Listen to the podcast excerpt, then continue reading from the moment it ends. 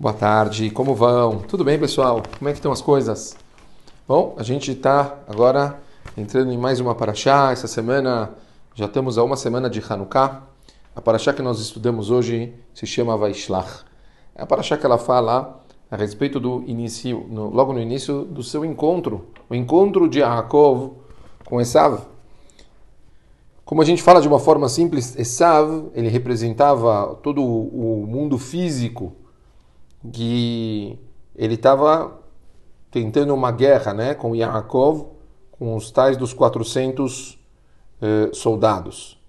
Mas Rahamim aqui eles trazem que teve mais alguma coisa que eu quero mostrar para vocês hoje. O Beit Levi, um dos grandes comentaristas da Torá, ele fala sobre isso bastante. Ele traz uma explicação que na, quando Yaakov ele, ele faz uma reza para Akadosh Baruch antes deles se encontrarem, ele fala, por favor, Akadosh Baruch me salva da mão do meu irmão, da mão do Esav. E, e, e, a questão famosa é por que, que ele precisou usar isso de uma forma repetitiva. Salve-me da mão do meu irmão, da mão, repetiu a palavra. Salva do Esav, salva do irmão. Por que, que ele precisou falar disso e dessa forma? Fala o Beit Levi a respeito disso, que Yaakov ele temia dois tipos de perigos diferentes representados, representados pelo Esav. E quais eram eles? Uma era que Esav ele ia agir com uma inimizade, queria arranjar uma briga, queria querendo matar ele, ameaçar a sobrevivência física do Yaakov. Esse é o famoso que todo mundo conhece. Porém, o Betalevi ele fala que tinha um outro perfil de perigo, que era o perigo de Esav querer se aproximar de Yaakov, ele querer ser amigo, ficar junto, ter fraternidade. Vamos esquecer do passado e a gente fica juntos. E por que, que Yaakov tinha tanto medo disso? Ele não tinha, eh, não, não, não ia ficar feliz, por exemplo, de sobreviver de, de uma guerra com o irmão? Na verdade, fala o Beit Levi, Yaakov ele não queria que Esav influenciasse negativamente a vida da família. Ele não queria que, se ele tivesse uma proximidade com ele, ele tem certeza que isso acaba influenciando tanto as esposas quanto os filhos. E isso ia ser uma coisa muito, muito difícil. O Beit Levi ele traz um outro verso também da Torá, como estava falando, Yaakov, ele estava com medo e angustiado. Que, por que essas duas expressões de medo? Fala o Beit Levi, Yaakov Avinu, ele estava com o medo da possibilidade de Esav matar ele, e ele estava angustiado com o medo do Esav ficar próximo dele. Assim escreve o Beit Levi. O Malbim, um outro comentarista da Torá, ele fala um pouco sobre isso que o Beit Levi eh, tinha trazido. Ele comenta isso na guerra, na, na, grande luta que Yaakov teve contra o anjo do Esav. Está escrito que antes dele se encontrarem, Yaakov ele teve uma batalha com um anjo. Lembrem, antes da famosa, antes da, de Yaakov mudar o nome dele para Israel. Então ele fala que a, o, o Marbim me descreve que a batalha entre Yaakov e o anjo não foi uma coisa física, mas sim num plano espiritual e que teria repercussões para o futuro de todos os descendentes de Yaakov Avino. Naquela batalha, Yaakov estava se esforçando para libertar completamente a, a, a Israel, das, do, não somente de coisas físicas, mas de todas as tavó, de todos os desejos conectados com isso, para que eles pudessem se conectar de uma forma completa com a Kadosh Baruch Hu. O anjo estava tentando impedir Yaakov de fazer isso, tentando fazer com que ele continuasse preso a coisas físicas. E por isso está escrito que ele falhou com isso, porque Yaakov ele tinha conseguido atingir um nível tão tão alto que ele conseguiu vencer esse anjo e esse anjo ele não foi capaz de conseguir gerar nenhum tipo de dano em relação a Yaakov. Está escrito que o, aonde ele acertou, ele acertou um, um, um ponto, é, um dano ele fez, né, em Yaakov, onde está o Guida Nashe, e fala que o Guida Nashe, escreve Malbim, é um ponto de conexão entre o físico e o espiritual. Quer dizer, que Yaakov foi o único dano, quer dizer, a fraqueza espiritual que, que, foi, que foi danado, que foi causado o dano, onde Yaakov ele não conseguiu, foi justo o que talvez a gente pode dizer que é o que gera a fraqueza espiritual para todas as gerações que nós temos até os dias de hoje, naquela conexão entre físico e espiritual, que é onde tantas e tantas pessoas eles se afastam do judaísmo, e assim fala o Malbim. Então, Rabotai, a gente está falando aqui que Esav, ele é uma ameaça muito mais em nível espiritual do que físico. Era isso que Yaakov temia tanto. Quer dizer, a gente a está falando aqui que o medo de Yaakov é que por causa de Esav ele ia tipo destruir os, os, os descendentes e, e, e, a continuação da família da Torá. O, o Beit Levi ele fala que Beit Levi ele fala que eles tiveram tipo teve um, um midrash que ele falava que Esav quando eles se encontraram o midrash fala que o, o, o coração do Esav amoleceu em que ele ofereceu para eles viajarem. O Midrash fala que Essa falou para ele: Eu cuido do Olamazé, você cuida do Olamabá. Ele estava tentando fazer com que eles se unissem e tentassem um pegar um pouco do estilo de vida do outro. Mas Jacob ele não estava querendo, ele não estava nem um pouco disposto a pegar. Quer dizer, ele não queria de jeito nenhum ter nenhum tipo de raiz, nada vinculado com Esav, nada que pudesse prejudicar a família dele. Logo no início, a gente vê quando eles se encontraram. Preste atenção, olha que interessante.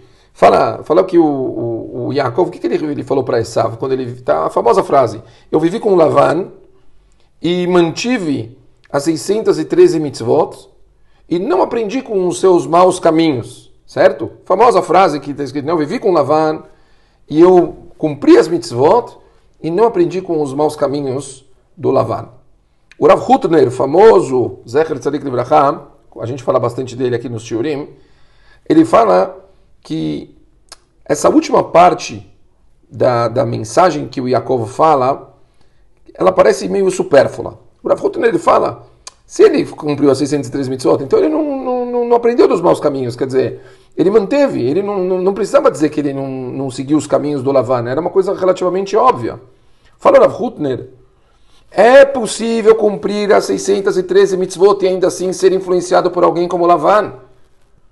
Uma pessoa ela pode manter as mitzvot e ainda assim ter valores que não são baseados na Torá, e sim em princípios do mundo exterior.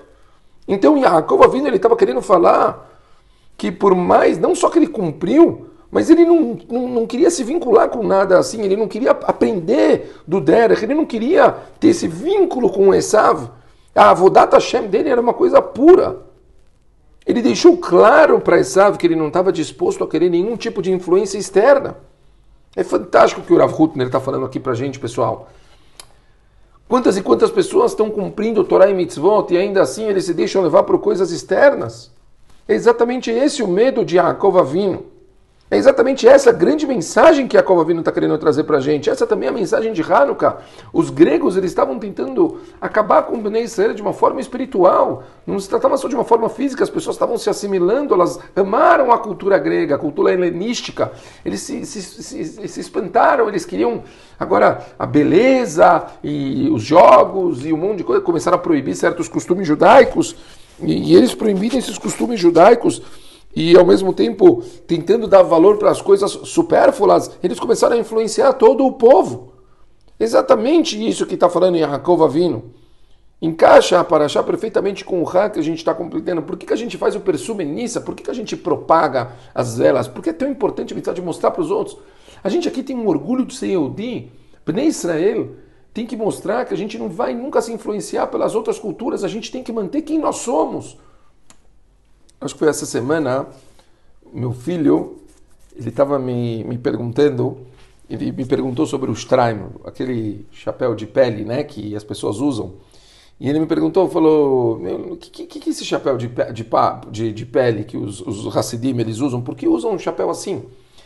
E eu falei para ele que uma vez, há muitos anos atrás, eu tive o zehut de conhecer uma pessoa muito doce chamada Efraim Reich, era um Hassid, morava no Brasil, perto da Yeshiva de Kutia, eu fui algumas vezes comer na casa dele. Eu me lembro que uma vez eu perguntei para ele, falei para ele, Efraim, por que, que vocês usam um Streimer? E ele falou uma coisa que ficou para mim para sempre. Ele falou para mim, sabe, houve uma época na Hungria que eles decretaram que os judeus eles precisavam andar com uma pele de raposa na cabeça, como se fosse um sinal tipo de vergonha, humilhação, que diferenciar os judeus dos outros, pele de raposa na cabeça. Ele falou, e fizeram naquela época o Streimer. E é uma coisa que os Eudim usam com orgulho para querer mostrar, não tenho vergonha de ser Yehudi. E ele falou, é uma pachuta, uma coisa de orgulho, os Yehudim usarem isso para mostrar, não, eu tenho orgulho de ser Yehudi. Eu uso isso com o maior cavó do mundo. Eu quero mostrar para todo mundo que, olha, não tenho vergonha de usar uma pele de raposa na cabeça. Eu faço isso porque esse é o nosso costume dos nossos antepassados. A gente sempre tem que ter orgulho de fazer as, as coisas, fazer as mitzvot, mostrar para as pessoas que você não tem vergonha de quem você é. Usar uma kippah na rua, você poder é, cumprir Torah mitzvot, botar filhinho se for necessário, onde for, até mesmo num lugar público, não importa. A gente cumpre Torah mitzvot do jeito mais pleno possível. A gente tem orgulho do que a gente faz. Isso é Bnei Israel, isso, isso é a Kodesh. É, e é por isso Benissa, o milagre das velas, que a gente pode mostrar para as pessoas as velas de Hanukkah, a gente conta o que aconteceu. O povo não se assimilou, o povo lutou, ganhou uma guerra absurda que não tinha nenhum tipo de chance. E ganharam a guerra e voltaram e a chama abençoou o povo. E assim a gente tem que ser sempre, não importa se a gente mora em Israel, na Argentina, no Brasil, não importa. As influências exteriores elas estão sempre com a gente e a gente tem que aprender a ser como Yaakov Avino, a tomar cuidado, não só cuidado com, com quem é completamente diferente que a gente, com quem é completamente tipo o oposto da gente. O nosso medo tem com as pessoas que estão até mais próximas, porque o nível de, de influência do que parece próximo e que é legal, ele pode afligir a gente e atrapalhar a gente de uma forma ainda maior do que coisas que a gente tem problema. Então acho que essa é a grande mensagem da Paraxá, essa é a grande mensagem que a gente tem que levar espero que, Bezat Hashem, a gente reconheça o, o grande antídoto para a gente conseguir vencer isso é cada vez mais trazer os costumes de judaicos, os costumes dos nossos antepassados para a nossa casa, manter a nossa chama acesa, fazer com que a mesa de Shabbat seja algo completamente fortificado e santificado, uma bomba. Fazer também, Bezat Hashem, com que o nosso estudo, a ida nas sinagogas, a influência do Beit Knesset nas nossas vidas seja cada vez maior, o estudo da Torá, e que assim a gente possa ter esse grande antídoto, consiga realmente cumprir Torá em todo jeito mais pleno possível. Um beijo muito grande para todo mundo, ótima semana e nos falamos. Shabbat Shalom.